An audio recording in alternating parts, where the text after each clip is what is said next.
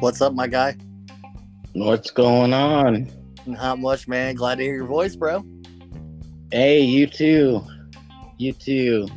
It's been quite a week. yeah, let's like We won't get into that. Let's. I'm here to make you laugh. I'm to make you laugh and forget everything that's going on, and uh, let's just have a good time talking about some wrestling. Sounds good. That's the best way to go about it. Yes, sir. So, uh, you have some news for me. Have some news here. I'm going to try to make you laugh first. Okay. So, some news about myself. Uh, I'm a bigger guy. You know what I mean? I sweat a lot, and I'm in the sun all day from like 7 a.m. till I get off work, and then I take the boy to soccer practice. So I'm in the sun from like 7 to 8:30. So there's a lot of sweat. You know what I'm saying? So yeah. after a guy showers, not trying to be too disgusting, but we are unscripted violence here. Um, you know, after you take a shower, you like to use some baby powder, get a little, you know, freshened up and helped out. Well, I was having, I told the uh, girlfriend while I was at practice, I said, hey, something's wrong with the baby powder. I, I can't get none to come out. Can you look at it for me? She said, yeah, sure, no problem. So I get home and she's like, hey, I, baby powder's on the, the sink. I was like, okay. So I, I go and get a shower. I don't look and I apply this menthol based baby powder to my area. It's on Oh. fire right now, bro. It hurts. It's on fire. Oh, it's not good news. Hey, but you laughed. I got you to laugh. Hey, my my face could be your laugh. yeah. Enough about my dumbass stuff. Um, Kenny Omega made some big news. Uh, he was on a video game stream. I don't know if it was one of his friends or just somebody uh, like doing an interview or whatever, but he said that this rehab has been so hard, so demanding, and like two or three times a day, and just uh, still not there. That if he comes back or if there's a setback in his rehab, that that he's going to hang up the boots. That he is. Uh, this is really taking it out of him, and uh, it was kind of sad in a way him talking because he's went through so much. People don't understand. Like he had hernia surgery and like a sinus surgery and was suffering from vertigo and like all like stuff we don't even know about. And uh, was I didn't. I didn't know half of it. yeah, and doing five star matches with Bryan Danielson and Jon Moxley and just you know tearing the house down and not complaining and being champion for a year. And it was just I really felt for the guy because you know I just had shoulder surgery last October and I it was my second shoulder surgery and the first time I had it I was like 25 and I was like back at work within like a month. You know what I mean? Physical therapy. Yeah. This past time, like 42 years old now, it took me like five months to get back to doing what I, you know, so I could understand the and just you know him being a top tier athlete and trying to get back to that level that Kenny Omega's at. Him dropping that bombshell was kind of like a, a whoa. Like I've been sitting here thinking like, oh, we're gonna see Kenny Omega any minute now, and he's talking about, hey, I'm still struggling to get through rehab. Yeah, that sucks. Shoulder surgery. I've been through it too, and that is not the toughest, or not the easiest. Sorry, it is the one of the toughest surgeries there is.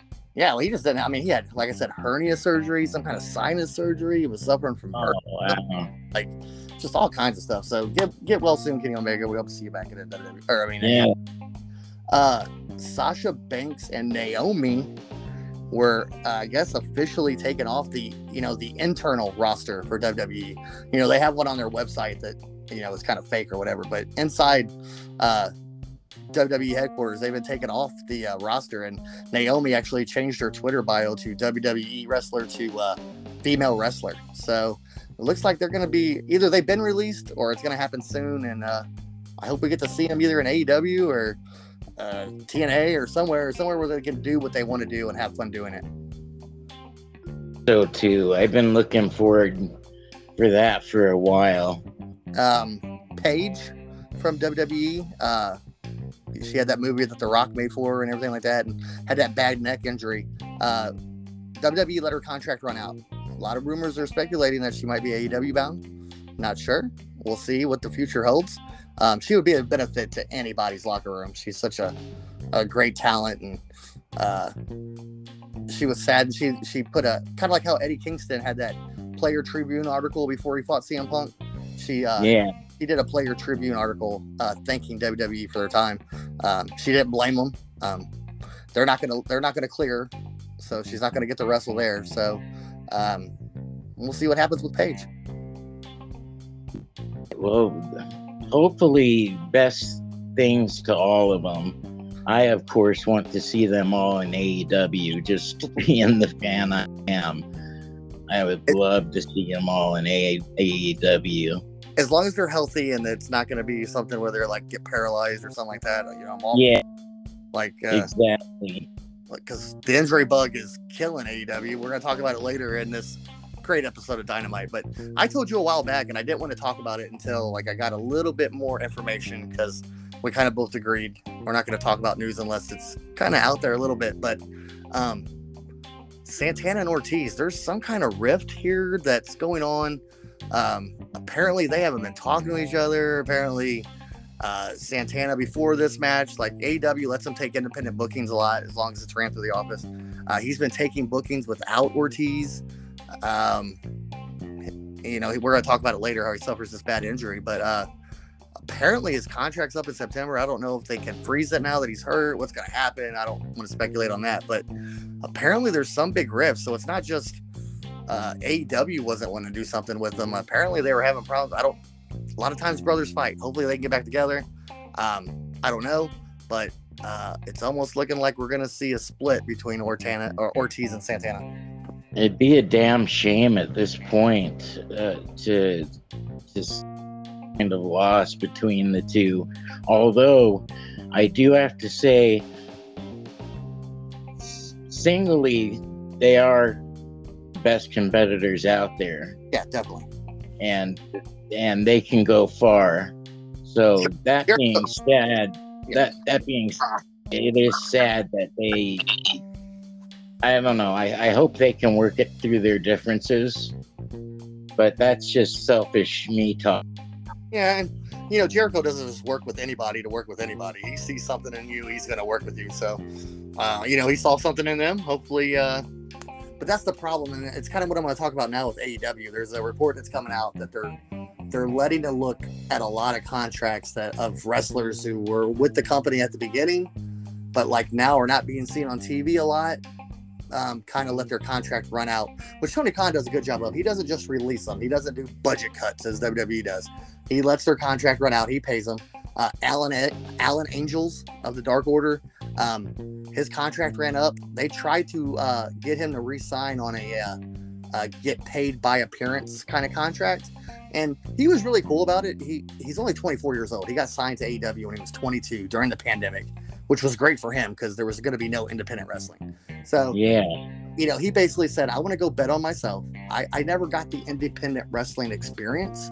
So I want to go out there. I want to kill it in the indies. I want AEW to bring me back and not bring me back on a, you know, per pay appearance, like to sign me to a contract.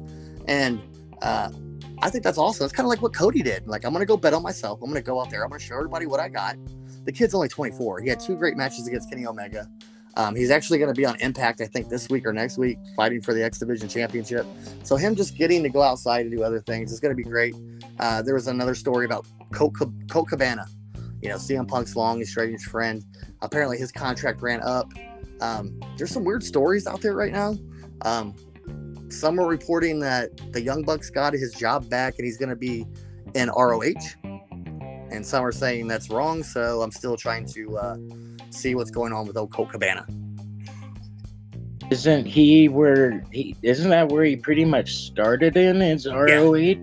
Yeah, him and Punk, man. I, some of them, they had some great matches in ROH. But yeah, that's where he started out at and kind of got big. And then uh, WWE signed him and made him like Scotty Godwin or Scotty Goodman or something. And, you know, fired him like two weeks later. And then he went back to ROH. But yeah, I, I hope him and Punk can work things out. I don't know. That's not my issue. That's their issue. Um, I hope he got signed to ROH. ROH is going to need wrestlers. So, uh, and he's a great hand. So uh, we'll see what happens with that story. But I was just a little, a little interesting. You're going to start seeing some people that you saw at the beginning of AEW not going to be there anymore, and uh, it just kind of happens. The company's getting bigger. It's getting, it's growing. Uh, it's kind of sad, but this is part of business. But at least Tony pays them and doesn't just cut them and say bye. At least he lets their contract run out. They get paychecks until their contracts run out, and they can still go get independent bookings. Exactly, and that's got to show you the respect that he has for the business and the respect that he has guys putting in their hard work Oh yeah, into it. and yeah,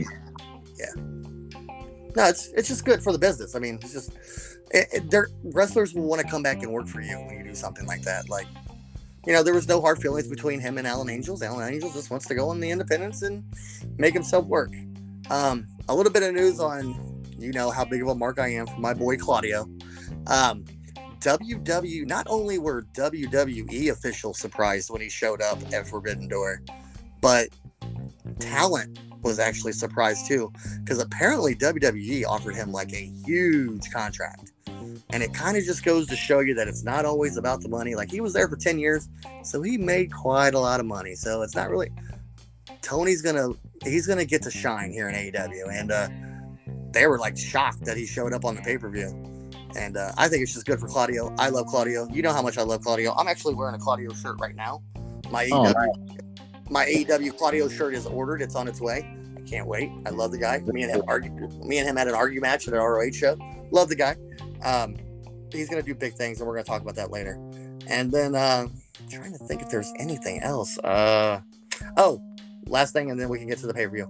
Um, Death Before Dishonor, the ROH pay per view, which I talked about. I told everybody months ago before it was gonna happen. They announced their Right. first match, FTR versus the Briscoes again, round two for the ROH championships. Um, and I'll talk more about what I'm, I think is going to happen later on when we get into the show. Either way, what's going to happen is going to be excellent. If anything of what they've done prior to that, it's going to be it's going to be an excellent match. Either way they put it. Which which match is that? The um the um sorry I oh sorry I was choking. No, you're good. The- The Briscoe, The Briscoes, yeah. Briscoes and, and uh, FTR round two. I mean, oh my god, that's just to be that match. That first match, it might be match of the year this year. That well, yeah, it's kind of far out to tell, but um, You see match? possibilities. I mean, Did you see that match? yeah, I did see the first match. Oh, so amazing, so good. It was incredible. Yeah. So yeah, I I I have no doubt in them bringing out the talent in in one another. Oh, I got one more. I'm sorry to interrupt. I wanted to get your opinion on this. Apparently, I forgot. I just this popped in my head. I'm so sorry. Um, it's been a while since we talked. Um, apparently, Time Warner Discovery is they're they're very happy because Forbidden Door did 100. It's being reported um, 127,000 pay per view buys, a one million dollar gate. So roughly the event with ticket sales and pay per view, and we won't get the final number for a long time, but made about 6.5 million dollars. They are they they have approached ROH and they're not. I mean, uh, Tony Khan and AEW, they're not like like making him do it or asking him or for, but they're kind of trying to put it. They're wanting him to do more pay per views per year, not every month, but maybe like every other month. What are your What are your thoughts on that? I I can't see it be being bad for business. Do you Uh, think, do you think a fifty dollar every two months pay per view model? It's kind of like what we talked about with GCW about how much content they're putting out. Do you, AEW fans pretty much buy the pay per view, so I guess maybe they would. But do you think in this today's climate, it's six pay per views a year? You think people would uh, shell out the fifty bucks for it? Uh, wow, that's yeah, that's a tough one to call because it's really hard. It's really hard to call until you actually see the numbers paper. Well, like each year, each pay per view franchise, so like whether it all be double or nothing, all out, full gear, whatever, has done more buys each year. Now that's True. gonna come that's gonna come to an end at all out because last year it did two hundred eleven thousand buys with CM Punk's first match. That's not gonna happen again. That's I mean to think that is kind of ridiculous. But um, my thing is, if they're asking them to do that, why don't you just sign them to a deal to HBO Max and do what WWE does and just put pay per views on there, kind of like they do with Peacock. Yeah, why not? I so it. it do you have a bit of inside news on how that's coming along with the Uh, HBO Max? you keep hearing different things. So I like I'm not trying to put my neck out there on anything yet. Like I keep hearing HBO Max. That's what I keep hearing. Um, the thing that threw a wrinkle into that though was when I reported a while back that uh, OVW got signed to Netflix for their like reality show, like following the wrestlers, and that kind of like Tony Khan was kind of like, "Oh, really? What? Um, Netflix is trying to get into the game." Um, Brandon Thurston, uh, there, uh, there's a, a podcast I listen to every week. It's called WrestleNomics, and he does a great job of like breaking down kind of the uh, economic side of pro wrestling. And Right. um, WWE and AEW, I think their deals are coming up about the same time. So uh, there's gonna there could be a bidding war. Who knows? I, WWE maybe first. I'm not sure, but um, he has said that what AEW should do is because Rampage's numbers, even though they were number three this week in cable on Friday night, he thinks that they should sell Dynamite separate and Rampage and ROH to a streaming service. Uh, could work. So that way you're not really worried about how many people are watching. They can watch it whenever. They don't have to tune in Friday night and you have to worry about what the the ratings are or whatever. But um, I mean that could work. Uh, he bought ROH for the library. He signed a deal with DDT to get their library. They're working with New Japan. New Japan has come out and said they want to hold uh, a Forbidden Door in the Tokyo Dome, which would be awesome. So um, I'm, I'm loving that idea after this Forbidden Door. This that that's just a brainer with that. and it's going to be kind of uh, i'll kind of talk about more when i told you. I'm going to rant later because you know i'm a wrestling fan. I like wwe i love aew i love roh I, I'm, a, I'm a wrestling fan. I'm going to summerslam for crying out loud.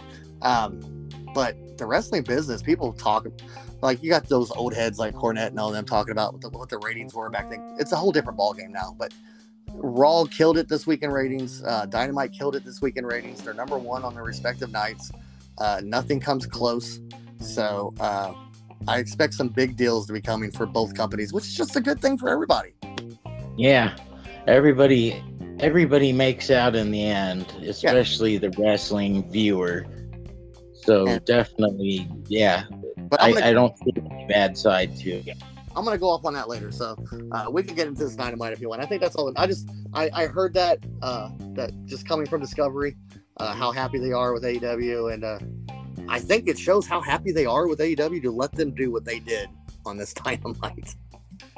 Oh yeah, and um, to start with, uh, we had all all ego Ethan Page with uh, Dan Lambert, freshly squeezed Orange Cassidy with the best friends, and uh, we kind of talked about this where Dan Lambert ordered ref uh, Bryce Remsburg to send the best friends to the back, and Bryce had basically no choice but to follow the rules of the athletic commission. Yeah. It's a, And I- um, go ahead. I'm sorry. well, no, I at first at first I was opposed to it, but then I could see what you were saying is that yes, there is athletic commission still out there. This Well- can work, and Yeah, it well, yeah. Here's the thing. Like back in the day, they used to be regulated just like boxing was until Vince Yeah. McMahon. Until Vince McMahon finally was getting tired of paying the money for these commissions, and he finally said, "This isn't work. We're not really fighting each other. We're not really. We don't need an athletic commission." Um, most of the states took away having to be, you know, an athletic commission. I don't know if Michigan is one. I know Kentucky is. That's why you don't see them come to Kentucky a whole lot. Um, yeah, I just thought there's a lot of people like you read online, and you know I'm on Twitter quite a bit. And I, I kind of want to see where because it's it's such a crazy place when people talk about wrestling. But people say, "Oh my god, I hate Dan Lambert," and I think my I'm like that's the point. He's a heel, like he's Yeah. supposed to be hated. And I want to get I'm gonna get I want, I'm gonna let you talk about the match a little bit. But there was in this dy- in this episode of Dynamite alone, there were so many Easter eggs planted where like you had to pay attention to everything that was said and everything that was done. And I'm going to point it out to you later. I'm going to see if you paid attention. I'm going to see if you know what I'm talking about, especially in this first Okay. match and in the Jade Cargill match. And uh, I forget what else, but um, Well, like I said, I, I kind of did slack off on the notes. So I'm I'm Well- going off the AEW site. yeah, no, To- you have you have every reason to be that. But Yeah, to, to refresh my memory. Um, Ethan Page uh, uh, grabbed Orange, pulled him to the mat. Uh, Orange jumped uh, to his and drop kicked Page. Orange blocked a hip toss and then grabbed all, Eth- uh, all ego with an arm drag and jumped off the top rope uh, with a diving uh, crossbody press, which was pretty damn impressive. Yeah. Um, Ethan shoulder blocked Orange, sending him uh, down to the mat. Ethan uh, hoisted up Cassidy with a vertical uh, suplex and took him down. Uh, uh, he- he's got control over Orange Cassidy, and he's taking his time. Said uh, Taz of Ethan Page. Uh, Page kicked Orange and followed up with a brainbuster for fall. Page uh, tried for e- an ego's edge, but Orange slipped out. Orange capitalized with the hurricane. Uh, Lambert uh, grabbed Orange's boot to distract him. Then Ethan uh, squashed Cassidy with power slam for a two count. Uh, Orange uh, rallied back with the the Stundog Millionaire, which is one moves that he does. Um, Orange nailed Page with a DDT for a two count. Uh, Lambert jumped onto the ring apron, uh, trying to draw Orange's attention away from Ethan Page. Orange avoided the distraction and clocked uh, Ethan Page with two orange punches and then a body slam uh, to, to pin Ethan Page. And uh, the, the body slam's were really sold because the whole match he was trying to get that body slam in. well, do you know why? I mean, he's been trying. He was trying to do it since the beginning of the match, and Yeah, but- he but- was having you great know, difficulty doing it. yeah, but do you know why? Not necessarily, no. things where you had to like pay attention. Dan Lambert, after getting them getting uh the best friends kicked out, he started dissing Orange Cassidy, saying how scrawny he is and how small he is, and how he couldn't even body slam Ethan Page. And what's he doing in a Yeah. wrestling? And then bam, what's he beat him with? A body slam. Yeah, what- And one of the things that you didn't talk about uh, also is, um, and I reported this, I was a little early on it, but um, Orange Cassidy's new theme music, uh, Jane from, uh, oh God, I'm, I'm forgetting the band, but his old indie music that Tony Khan got licensed. I Uh, want to say I want to say it's Aldo Nova, but I know I'm probably wrong on that. like Jefferson Starship, I think, or something. Yeah, I think I think you're right. I think it's Jefferson Starship. So when I told you about it, I guess he apparently had like 95% of the rights, which he said the media's from is like 0%. He had to get the rest of the rights from people that owned it or whatever. But um, it just shows you, uh, just Tony Khan gets it. Like, you know, CM Punk, the cult personality, and, you know, all the other people. But um, Ethan Page, mark my words, in two to three years, this kid will be a world champion. He has. He has everything. He has the look, the the skill set, the size, the the movement. I hate how they have him just jobbing out every week. I kind of hope that stops because it kind of makes him look bad. But uh, yeah, it gets frustrating because he has all of that going for him, and uh, yeah, it just it it frustrates me to no end two to three years, because he'll be champ.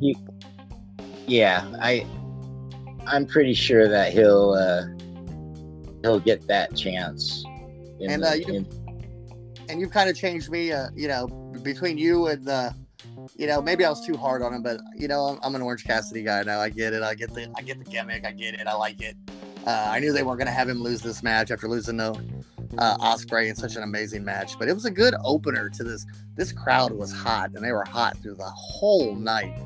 And uh, that's just if you watch a Raw or a SmackDown compared to an AEW, it's just night and day with the crowd. It's just so amazing. Just Oh yeah, this crowd was was absolutely fabulous. They were fun to watch. They g into it. Um, it, it's it was a really just a live crowd. I don't know how else to put it. just when you're I've been in some of those crowds, like when I used to go to matches in St. Louis and stuff like that, it would just be so rowdy and just oh, you just have so much fun and you can let loose and oh, that's what pro wrestling is all about. Like just forget about what's going on in your life or what's going on or whatever. Just get lost and just this mm. it, it makes me sad that we don't like how Raw is three hours and SmackDown's two hours every week. I wish I had five hours a week of AEW. Just Yeah. I do too. You know, it, it just it just would make more sense. I don't know. It it'd be a lot more fun. I can't sit through it. Raw, I can't do it. But like a two hour dynamite, it seems like I blink and it's over.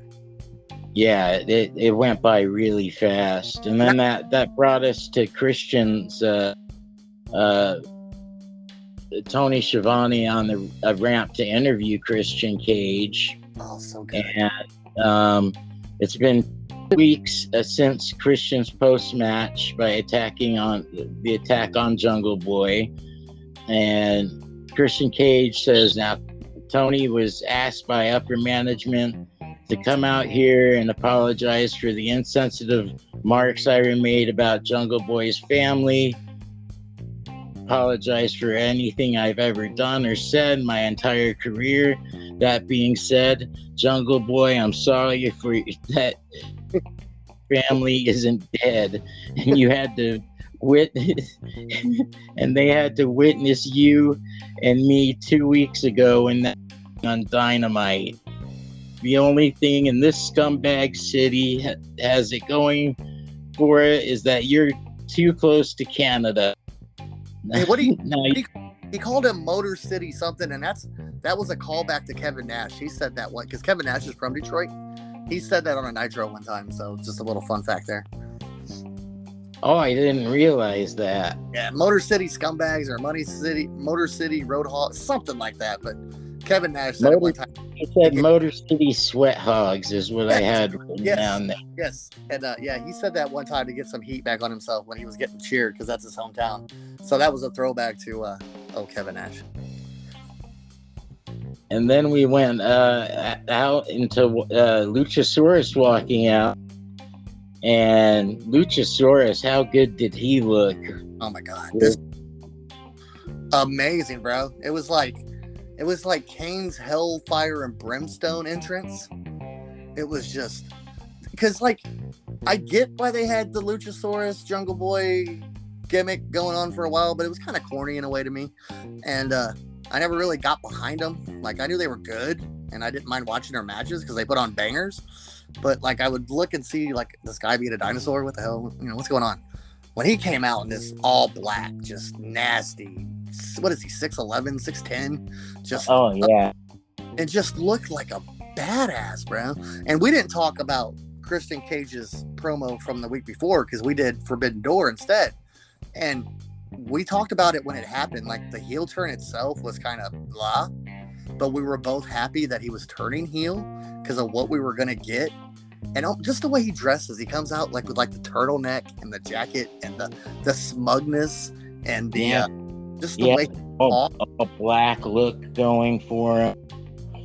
oh he just oh it was He amazing. looked- and I, I like the way that he's uh, taken uh, Boris as his father figure, and uh, Did you hear what they said? Like, uh, what did he say? Like, don't let what happened to Marco happen to you. That was like the first week, I think, or whatever. oh yeah, yeah. Yeah, Marco. said, Marco remember what happened to the other guy, or something Yeah. like that. well, no, he actually said Marco. He said, "Don't let what happened to Marco happen to you." And he was talking Oh. to talking to Luchasaurus, saying that Jungle Boy did something to Mark, you know.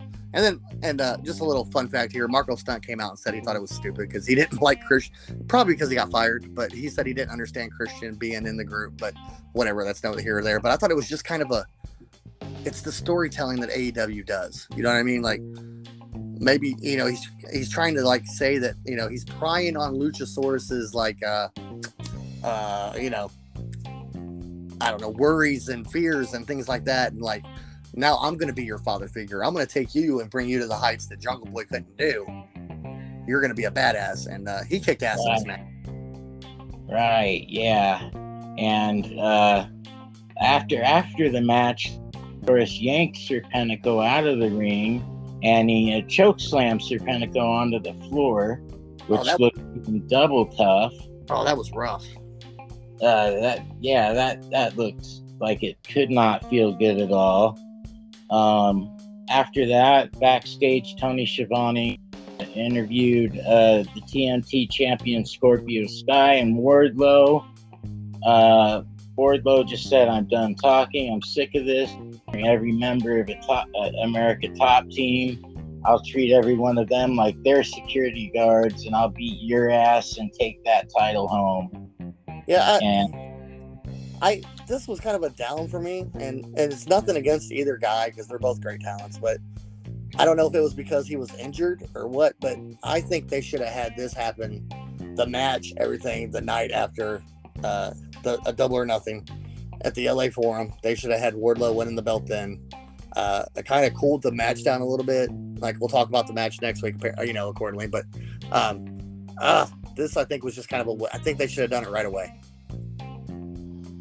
Uh, yeah, I could see where you where you say that because um, it just it, it would only make s- And I that get it. He would be the natural flow of things. Yeah, I guess he was hurt. That's you know, maybe that's why they didn't do the match right away. But Wardlow was so hot, and he'll get hot again. They'll, they'll warm him back up. They're, I mean, that people people freak out a lot on on the internet, like, oh my god, uh, AEW, he was on TV, and now like, calm down, it's gonna be okay.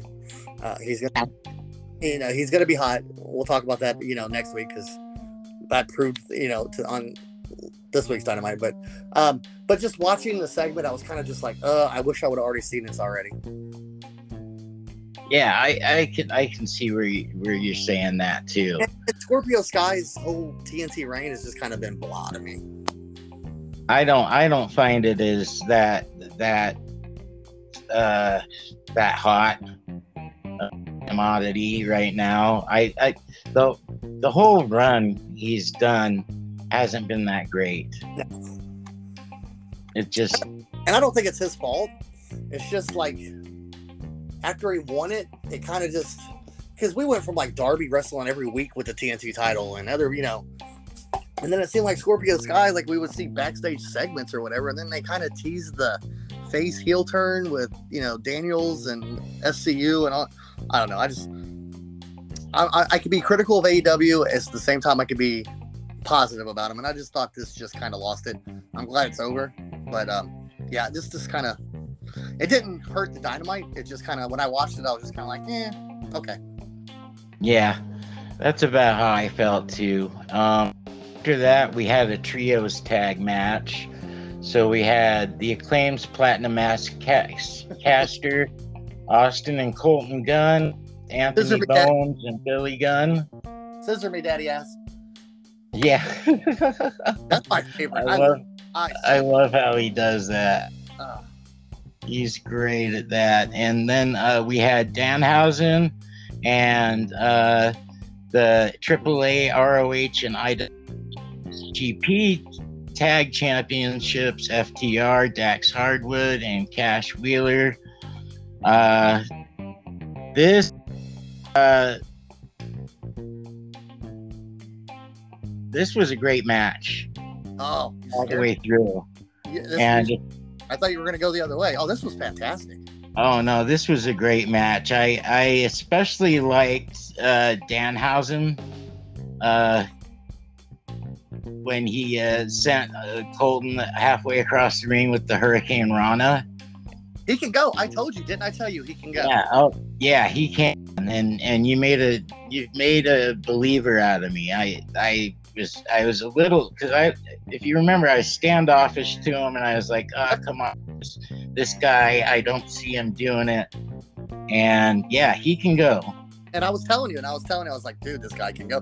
The funny thing before you get into the match, what cracked me up is he gets on the mic and he does his little, you know, shtick, and he's like, I got these couple of guys uh, to be my partners. I guess they're pretty good at this wrestling thing or something. And then FTR's music comes out and the pop, bro. FTR are like some of the biggest baby faces in all of professional wrestling. All. Yes, they like, they are the- completely over. the roof blew off that place. And what I like about it is that you could like when when Danhausen announced them, like Cash kind of get went up to Danhausen and kind of shook his hand or whatever, but Dax was just so like committed to the match. Like he walked right past Danhausen and was just like, "I'm ready to fight." Yeah, he did. And uh, what I like is uh, the the spots that they have with the multiple suplexes that FTR um, did on the Gun Club. Yep. And uh, Dax kept on Austin with multiple German suplexes, just German suplex after German suplex. Austin was looking for the quick draw. Dax blocked it and then tagged in Danhausen, and uh, which was a wise move. Danhausen pump kicked Austin and attempted the GTS, but Bowens jumped in the ring with his crutch and inadvertently clocked Austin in the face with it, which then Danhausen pinning Austin after the shot. Uh, the gun club's not happy with the acclaimed right now as as Excalibur. Uh, Billy Gunn wants an explanation from Bowen, says Taz. And Austin Gunn finally uh, got up and shoved Bowen. Billy shoved Austin to the mat, trying to calm him down. And it, it's like he said, he's either trying to make peace or claimed. And uh, you really can't tell which way that's going to go right, right at this point. Ha- have you seen this week's Dynamite yet? Um, yes. Okay, I'm not gonna But- say. Well, we're gonna cover it later, but um, oh my god, just Bowen's coming up and like the whole pushing. You know, oh, it's just so good. AEW has so much great young talent. The gun, the Ass Boys, the Gun Club, whatever you want to call them, those two are going to be future champions. I don't. Austin, I really think is a star. The young, the, the littler one, the younger one, he gives me Shawn Michael vibes. He just does. The way he dresses, the way he acts in the ring, his mannerisms. Um, you can tell they're young and they're a little green on some things, but they're gonna give them a couple of years of seasoning and like good feuds like this. And this team, they are just they are so good. And uh the acclaimed are gonna be big baby faces. Everybody wants to do the rap, but everybody does the, you know, it's almost like the DX thing where like Road Dog would do the whole, oh, you didn't know your ass better call somebody, blah blah, boys and Yes. girls, all ages, and then Billy Gunn would say, suck it. Well, you got Max Caster coming out doing the rap and doing all that, and then you got you know Bowen saying Cincinnati, you know the acclaimed have arrived, and that's you know his only catchphrase, and the crowd goes you know as you know, Pat Patterson says the crowd goes banana, they go crazy, and how they would have the and how they have the ass boys saying different sit. Oh, it's so good. Uh, yeah, how they can't seem to get it right, and. Bowens is the only one that gets it right, and they just just that pop that they get is so worth it. it's so stupid, but it works so well. It does. you know, if I'm in a, if I'm in a crowd watching a dynamite in Cincinnati and like this little this little punk says, "Hey Cleveland," you know, we hate Cleveland, or "Hey Columbus," we, we get pissed off. You say that, and then you got you know Anthony Bowens is our hero saying Cincinnati. The crowd just goes crazy. It's such a great way. It's kind of like the Mick Foley cheap pop where he'd always say the city where he's at. You know, to get Yep. pop. it's such a great way just to get.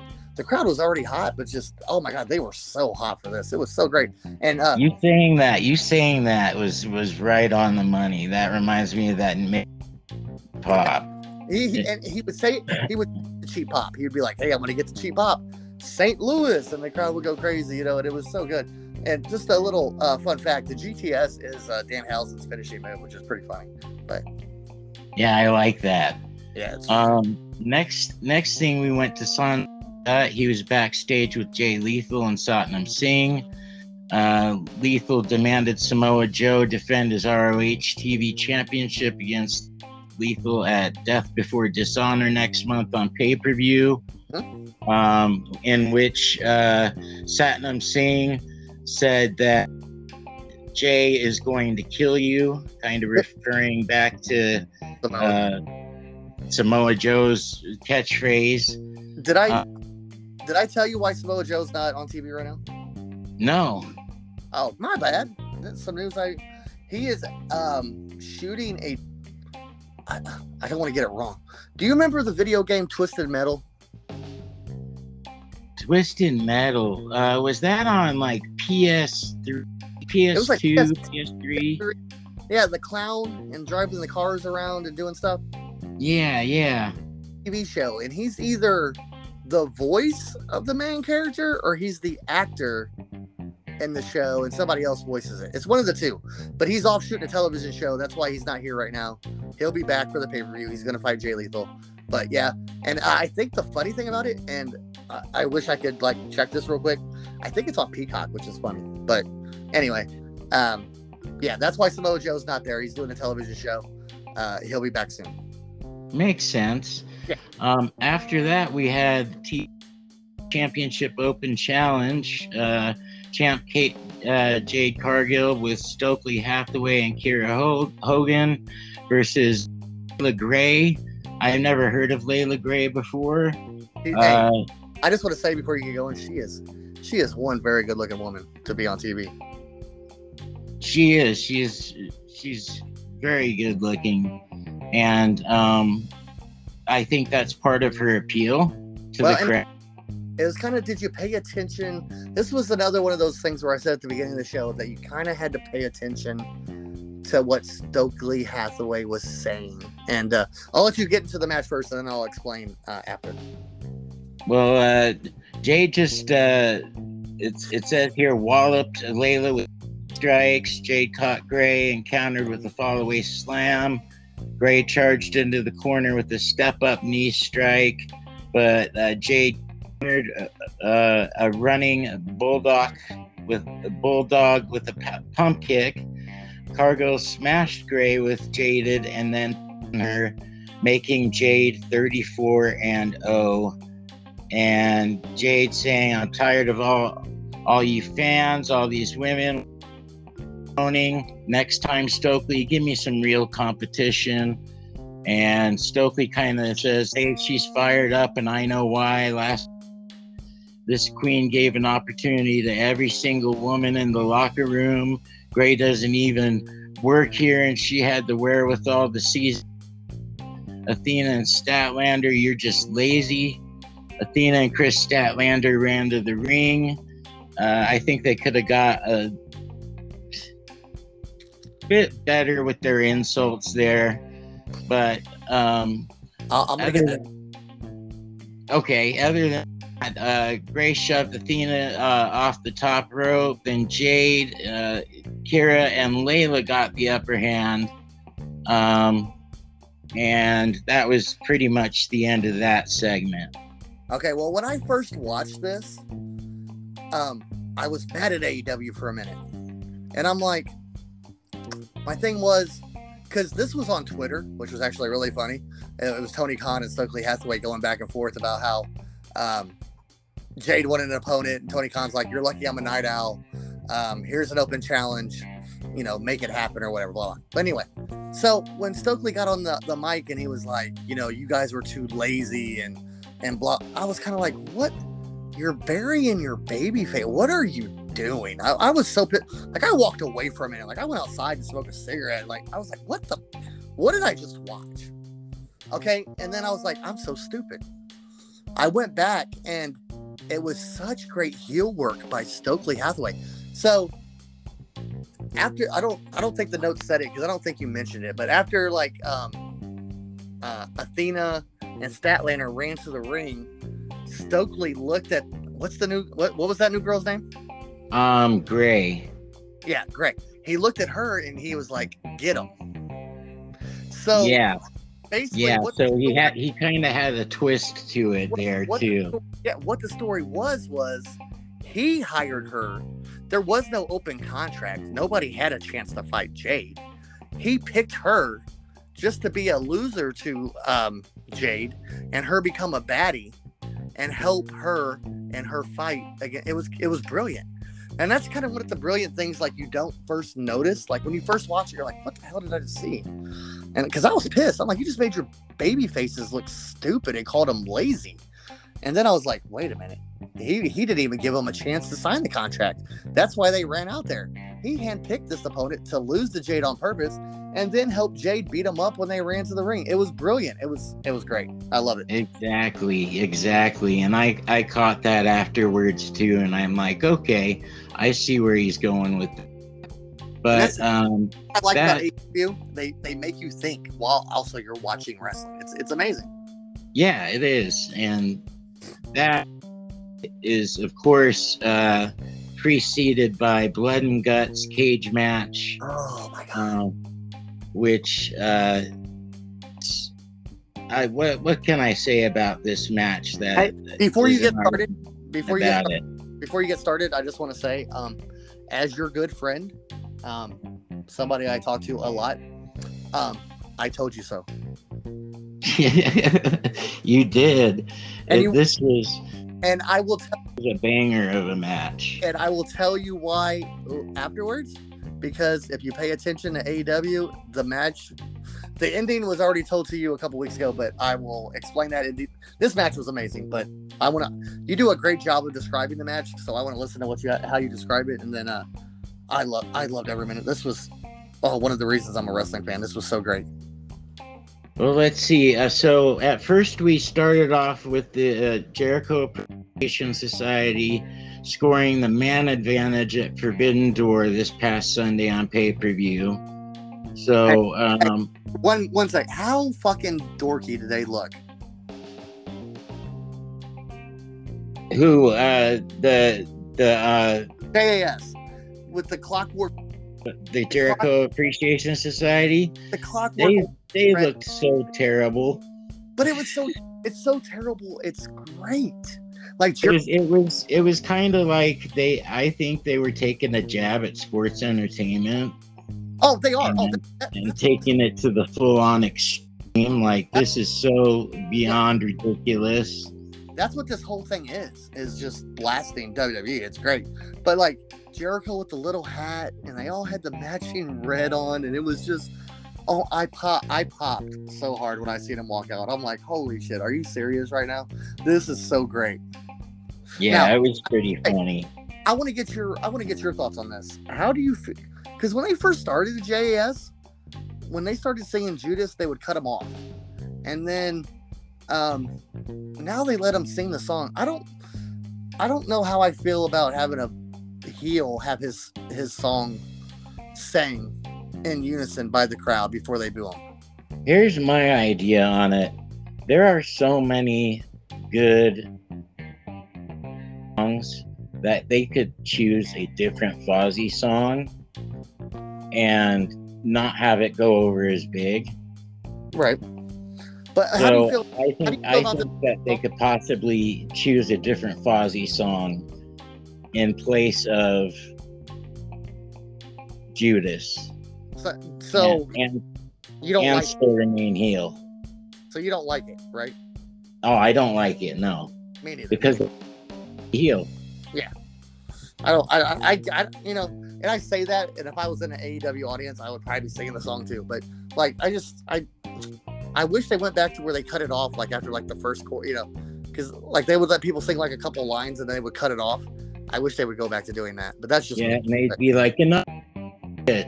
We don't. Yeah. We're not here for this. And yeah, so definitely. But I think they could pull it off in in a different way and say, okay, well, there's this Fozzy song that's not as catchy, and we're going to do this one instead.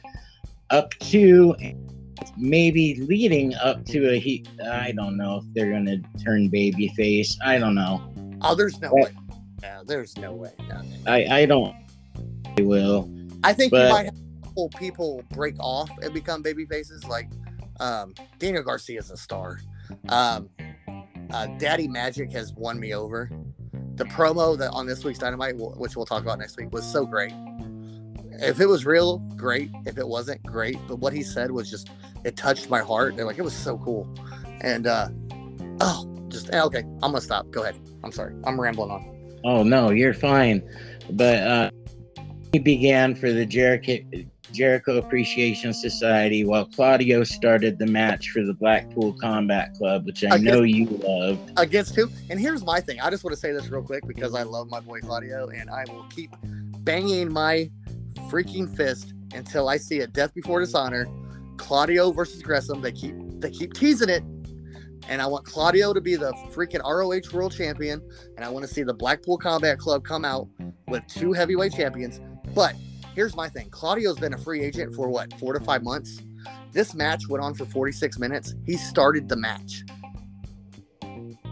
Yes. And that, I mean, and he started the match with a series of European uppercuts.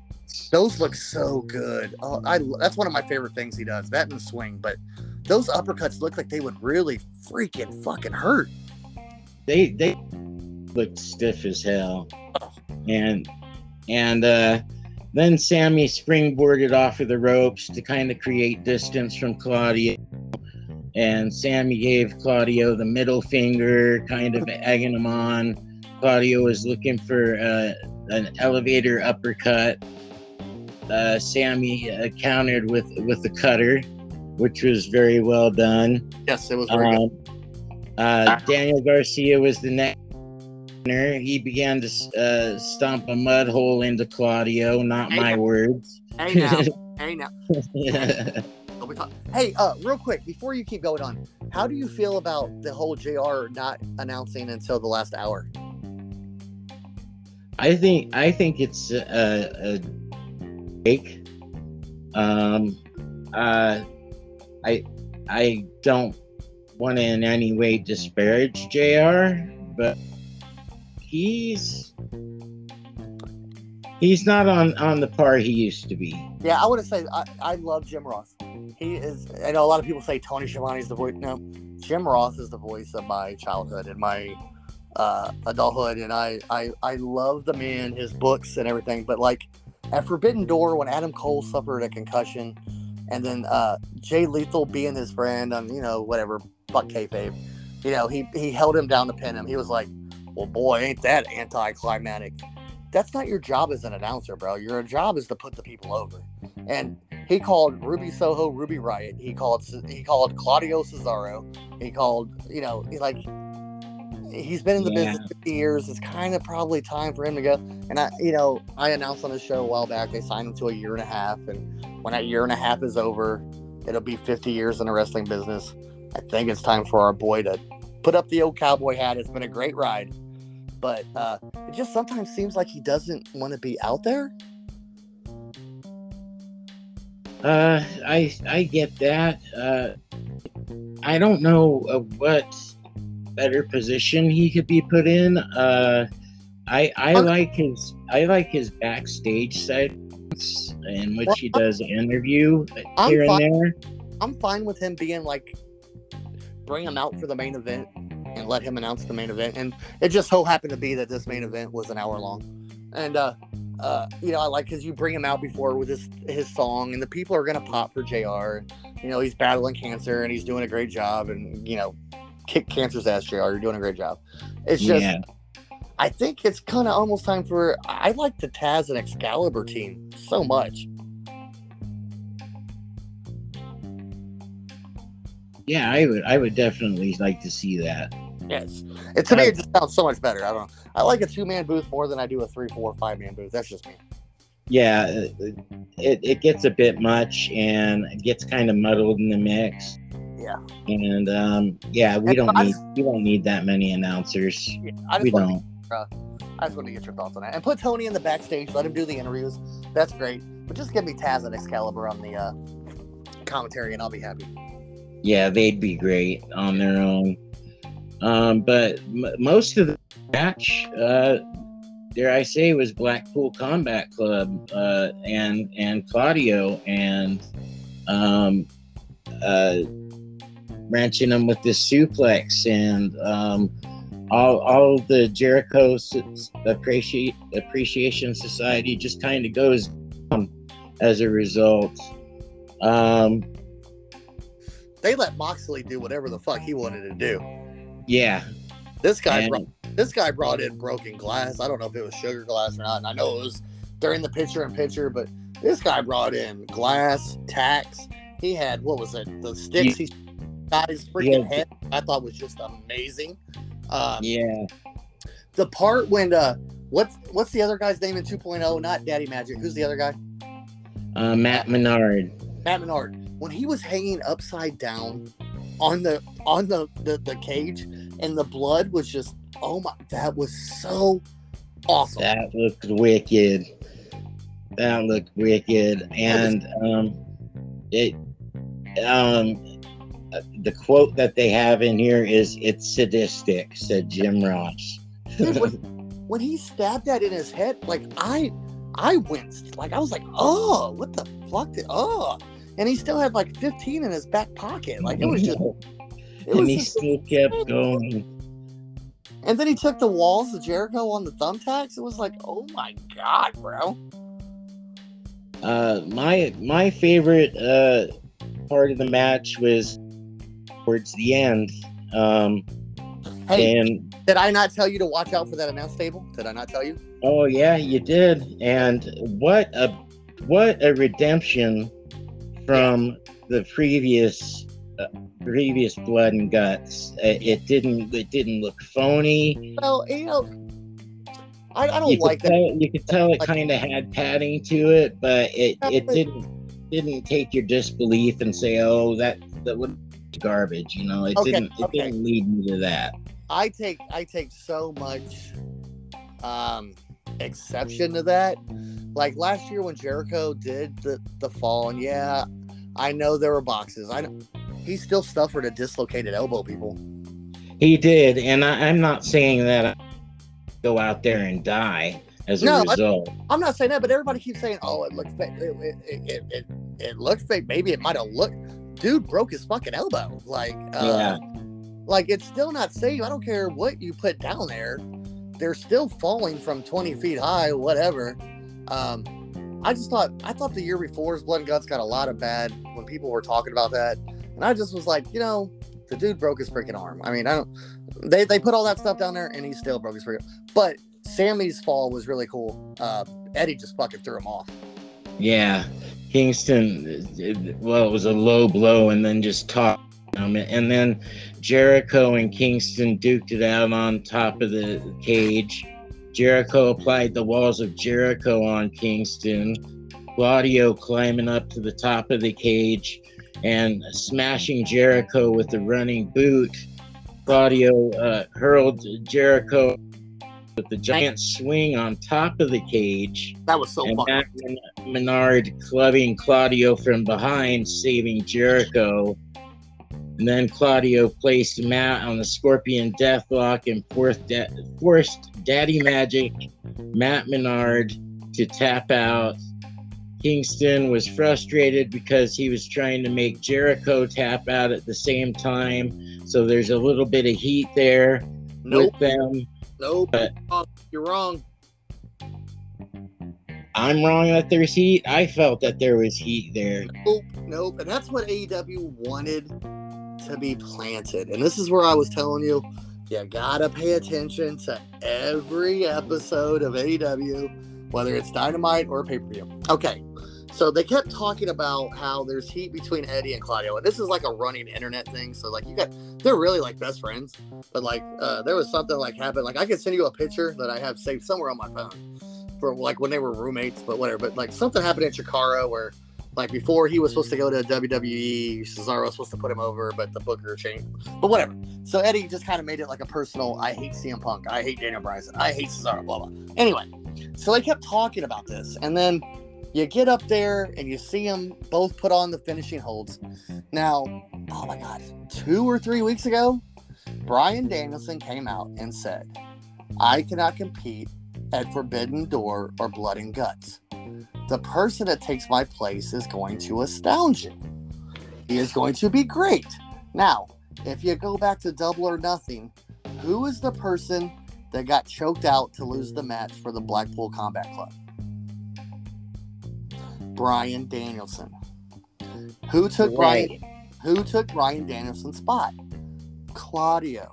Claudio so took Bryan that. Danielson would So have healthy, he would have been the one who got the freaking uh, submission because him and Eddie were going at it too because he stopped Eddie from lighting Jericho on fire. So if this never happens where Bryan gets hurt, that would have been him on top getting the win before Eddie Kingston, and we probably would have saw a Bryan Danielson Eddie Kingston feud. I don't think we're gonna see a Claudio Eddie Kingston feud. I really think they're going towards Claudio going to win the ROH title at the next pay per view. That's just, I mean, that's what I want. But I also just they keep talking about it, like they keep bringing it up. Like Claudio keeps talking about how he's the best technical wrestler. Well, Jonathan Gresham's gonna be on Rampage this week. He keeps talking about how he's the best, and he's been talking about. He even called out Claudio and Danielson by name. You know, like so. I think that's where that's where going. But like if you just imagine this never happened and you switch Claudio and Bryan Danielson, that would have been Bryan Danielson in that spot getting the win. yeah, But it's a huge spot for Claudio. I mean, the guy goes at Forbidden Door, wins against Zack Sabre Jr., and then you have him wrestle 46 minutes on one of the highest rated dynamites in months, doing some great stuff. Oh my God. I, the only thing that could have made this so much better for me would have been a CM Punk appearance, and that's it. This was so great. There was, they gave you what they said. They call it blood and guts for a reason, people. I saw some people talking about, oh my god, there was so much. Don't watch. Yeah. I, I, it, it, like to mind that people are like, oh, there was too much blood. What are you talking about? It's professional wrestling. Well, it's That- it, it's called blood and guts. Yes. Like- it's called Blood and Guts. It's not sports entertainment, which they're making a mockery of in the first place. It's it's they are. and it's and it's it's blood and guts, like you said. And I would have not expected anything less. I think excellent job with it. And they did over a million viewers. I think they did like 1.2 million viewers. It was something me. It, was- it was great. Um, Yeah. My my thought was, I it almost seems like a little bit too soon after a pay per view, but whatever. Like I get it. Um, Fyter Fest is coming up, but um, oh my god, this was just so great. Like Moxley doing his GCW hardcore or whatever stuff he wanted to do. Jericho still doing his spot. Eddie Kingston still doing his stuff. Daddy Magic and the other and uh, uh the other uh came out looking just so much. Even though they got their asses kicked, they took it like men and they looked so much better. And just the visual of Claudio swinging Jericho. Imagine if he slips. What happens then? You know what I Yeah, mean? that that's where I was. I was worried about him. I really was. Jericho the- came. He said, "I was scared," but he goes, "I trusted Claudio because we've done it before, not on top of a steel cage." But he was like, "I was just thinking, I can't wait for this to be over. I can't wait for this to be over. I can't I wait." can I I can feel his tension there too. But one thing I have to say is that uh, Daddy Magic, Matt Menard, uh, he put on such a performance. He he They gave, they gave my respect so much. Oh yeah, they they got they got my respect hands down. Whereas they didn't have it as as we've talked about, they didn't have it very much before. Do you know? in this know- match, they did. Do you know who got uh, Daddy Magic? And I keep forgetting the other guy's name. I'm so sorry. Um, Matt, um, wait, we have Matt Menard, and we have. uh yeah, do you know who got them their AEW jobs? I heard Jericho did. No, Kevin Owens. Oh wow, okay. They were. Why They did I think Jericho did? Probably Well- because of the faction that they were in. well, they're all they're all Canadian, and uh, that's probably why you think Jericho. But no, they were in they were in an NXT they were in an NXT and they got let go and uh, they did an interview on uh, uh, I think it's uh, there's a podcast every week that AEW does called AEW Unrestricted with uh, Tony Schiavone and uh, Ref Aubrey, and they had them on right afterwards. And uh, I don't know if it's Daddy Magic or Matt Menard, but one of the two, right after they were released, um, one of their wives was really really pregnant. They were about to have their I, I want to say first kid, something like that, and WWE let him go. And Kevin Owens, who is friends with the Young Bucks, called him up and said, "You guys have anything you can do with these guys? These guys are great pro wrestlers." Uh, blah, blah, blah. Tony had, you know, Tony watches WWE, which is a great thing because I don't think Vince watches AEW because I don't right. think Vince anything. But he saw the talent that they had, and he saw Daniel Garcia on NXT because they weren't grouped together on NXT. But he saw all three, and he was like, "Man, these guys might be good together." And then when they got released, and then Kevin Owens made the call to the Young Bucks, and the Young Bucks talked to Tony, and then bam, hey, can you guys? Eh, they it's a great listen to if you ever listen to AEW Unrestricted, and it's the uh, oh, um, one more thing. What was with Tay Conti passing the the the bottle of rubbing alcohol to well, Jericho? Guess, well, I think he was going to try to set Kingston back on fire, but then she kind of screwed that up. So I wish they wouldn't have showed it. But like the rubbing alcohol was like squirting out of it as she was handing it through the ring. Yeah. And then I didn't I didn't quite what quite get what was going to happen there. Well, it was obvious that she she was going to light him on fire, but I uh re- um reset my memory because I'm not thinking right. Why was she trying to open the ring, or why did Ruby Soho run out? What what I, I, actually I'd have to go back and watch it again. I don't remember because why why Ruby got involved. Uh, yeah. Well, Ruby's friends with Eddie, and they did a thing before the match where she talked about how Eddie doesn't yeah. trust people in this world, but she's one of them. Blah blah blah blah. And she came out to, but I don't, I don't know if Tay was trying to get into the ring or what. But she's such a great heel, Tay Conti. If she's wrestling or not, she is a great, and Sammy's a great heel. And this to me, this was just it was magic. It was just so good. It was it was just such a great war games match because you know I just I, I love the double ring. I love I love the cage. I love the way it looks. I love how we know we were going to get violence and we got. How did you? How violence. did you like? How did you? Entrances. I loved it. I loved I it. thought that was brilliant. Yeah, it, it was so good because you, you get the pop from Claudio again. You get the pop for Eddie. You get the pop from Mox. You know, um, one thing we didn't talk about in this in this um, match was Santana giving like the rock bottom, and then think he uh, early early reports is like he tore his MCL. Oh wow!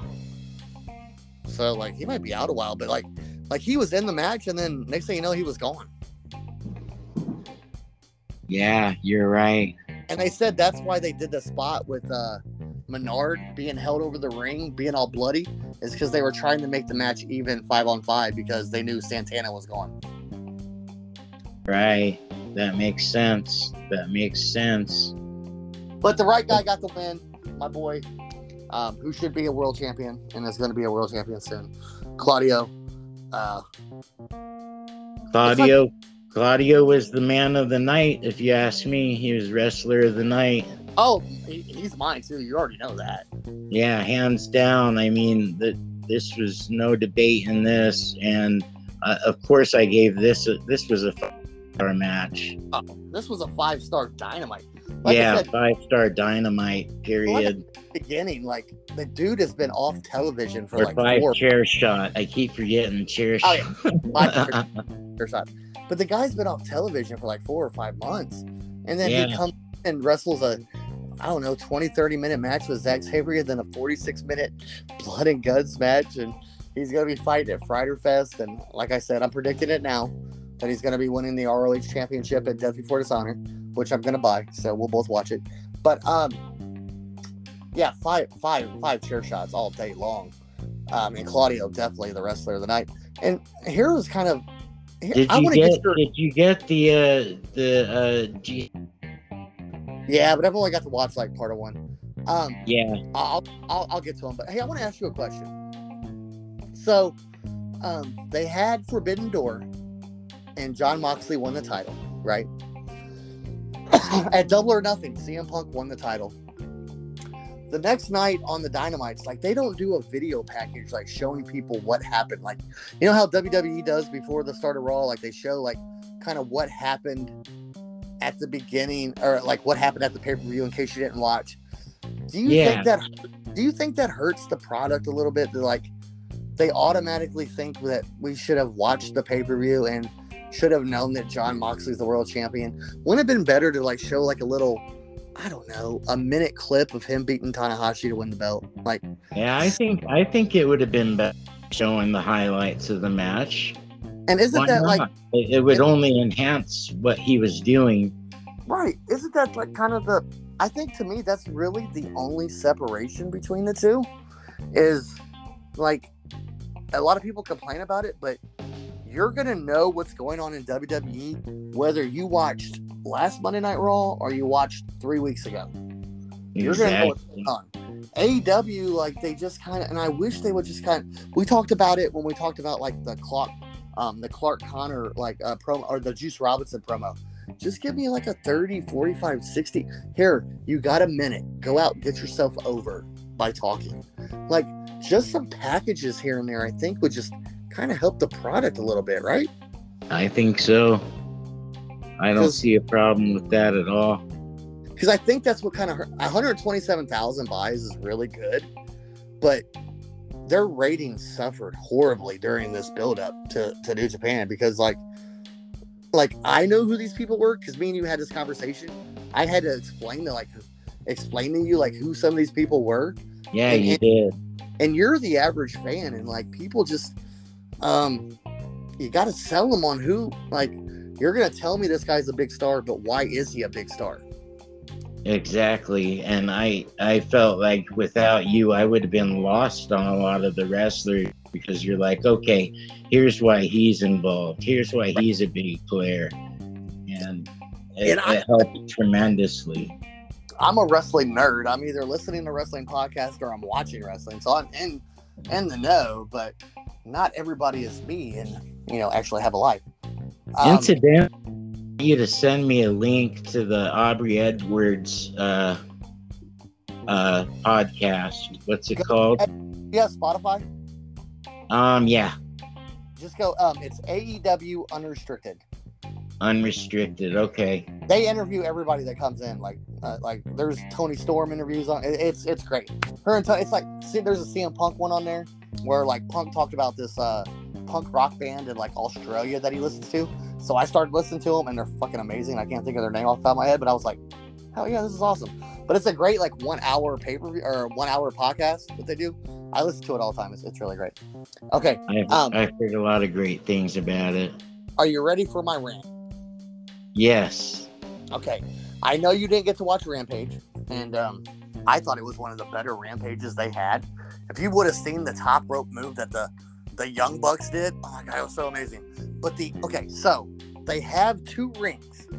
So they announced that they're going to have a rampage. What do they call it? Rampage Royal Rumble.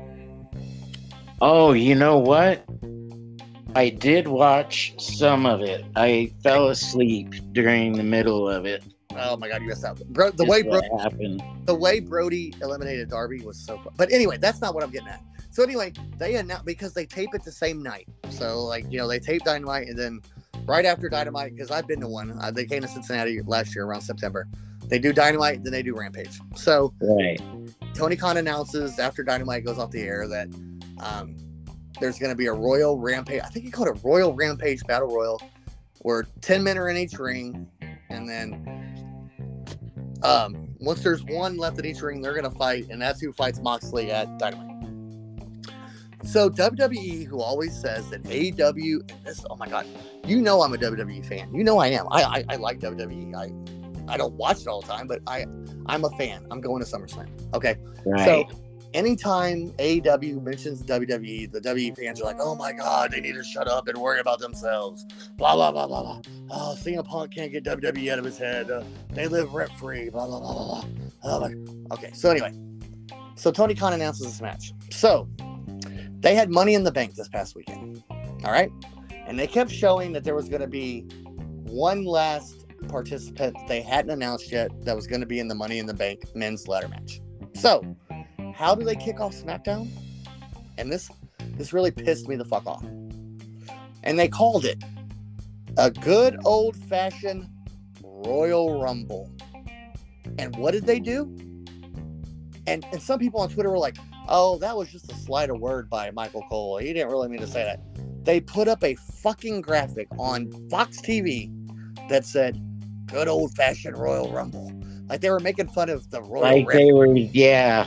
Okay, so here, Like- listen, but just listen to this. It gets better. Okay, it gets better. So it's a battle. so you think the winner of this battle royal, what do you think they would get? Into the match? A title shot? Do you want to know what they got? What? It was fucking Baron Corbin and he didn't get fucking shit. Oh my God. You know what they did? What is what is their hard on oh. with Baron Corbin? You know what they did? The last four people in the match, Baron Corbin, fucking Madcap, whoever the fuck else, got the fight in the main event with the winner going to the Royal Rumble to, or going into Money in the Bank.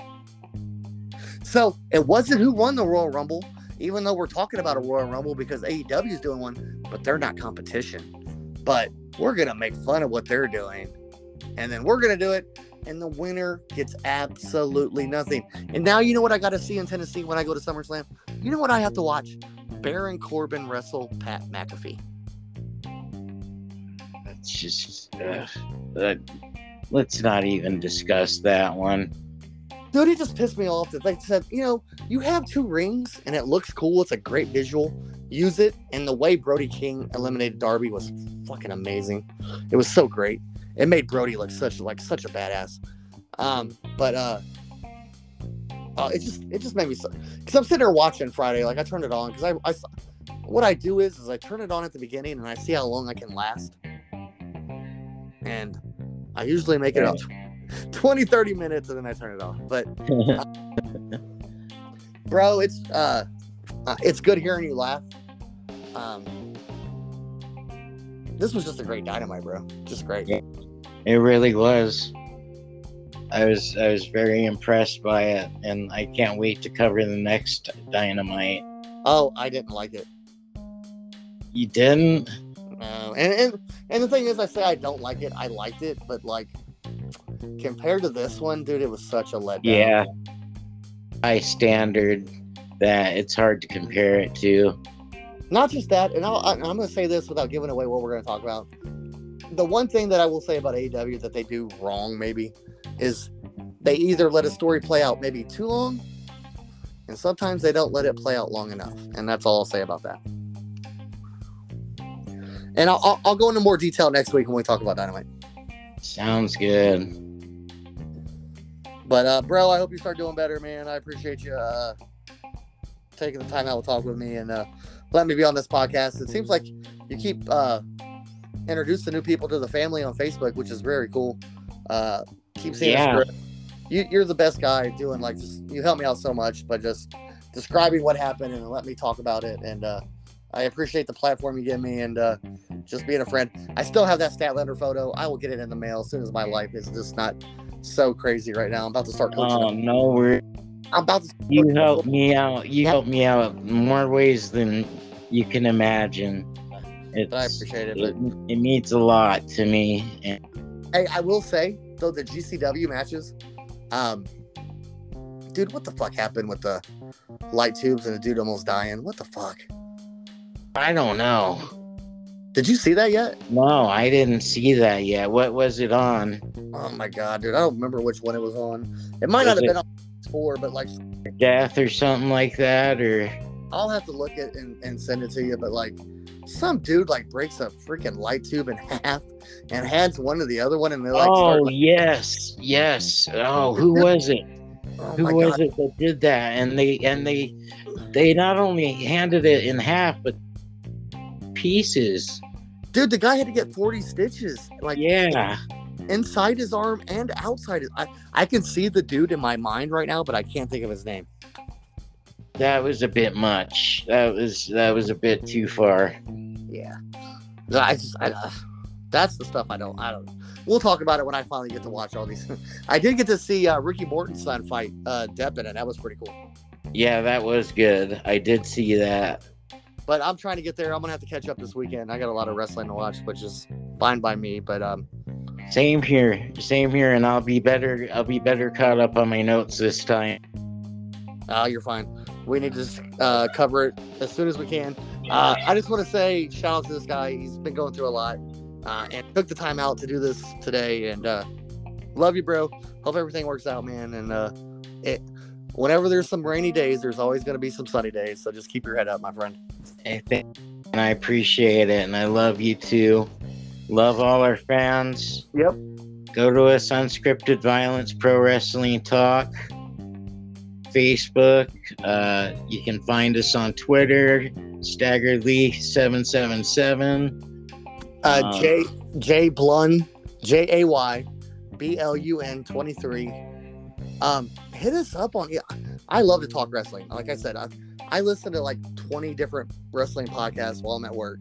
I watch different wrestling. Just I love to talk wrestling. That's just hit me up. Let's talk about it. Let's uh, Same here. let's do. Yeah. Same here. We got it.